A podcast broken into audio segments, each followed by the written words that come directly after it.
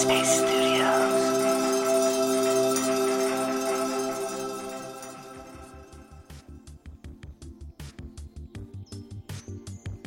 Hello, friends. It's Rosie. Welcome to Radio Headspace and to Thursday.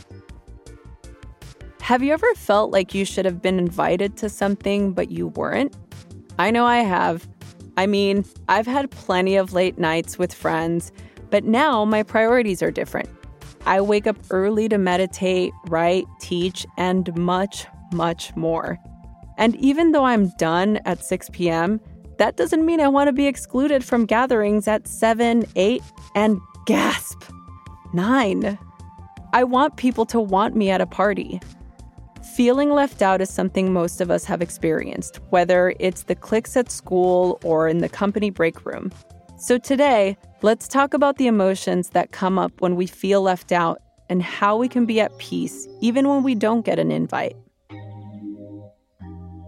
The last time I felt left out, my friend was talking about a party that she was throwing.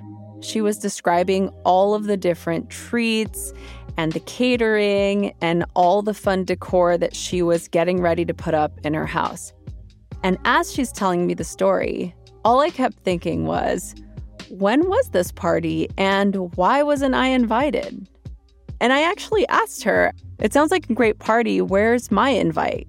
And she just laughed like it was a joke and said that the party didn't start till about 7:30 and she knew that obviously I wouldn't go because I go to bed by 8 p.m.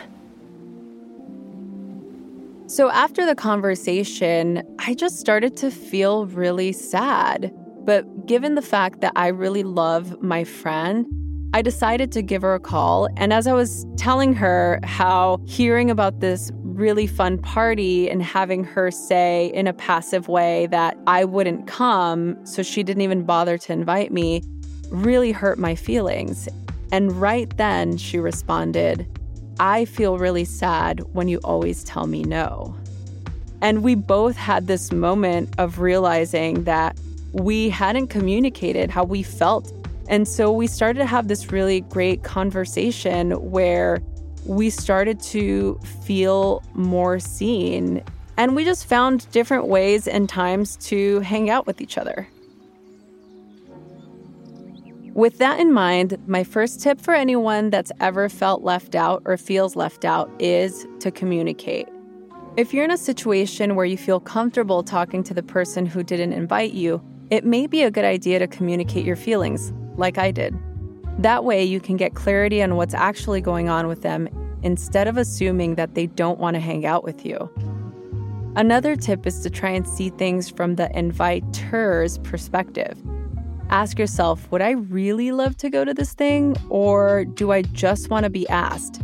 How would it feel for the person inviting me if I say no? You might find that it's a relief to be left out.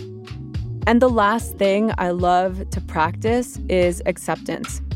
You can't control other people or who they include, but you can take back some agency by framing your acceptance of the situation as a choice. One way to do this is to say to yourself, I'm choosing to accept that I didn't get invited. Then you can even make a plan to do something fun during the time you would have spent with the people who didn't include you.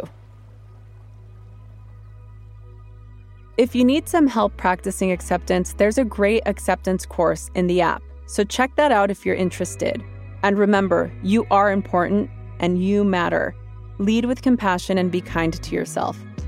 That's it for now. If you want to share your thoughts with me about this episode, be sure to find me on Instagram at Rosie Acosta. Thank you for letting me share, and thank you so much for listening. I'll see you back here soon.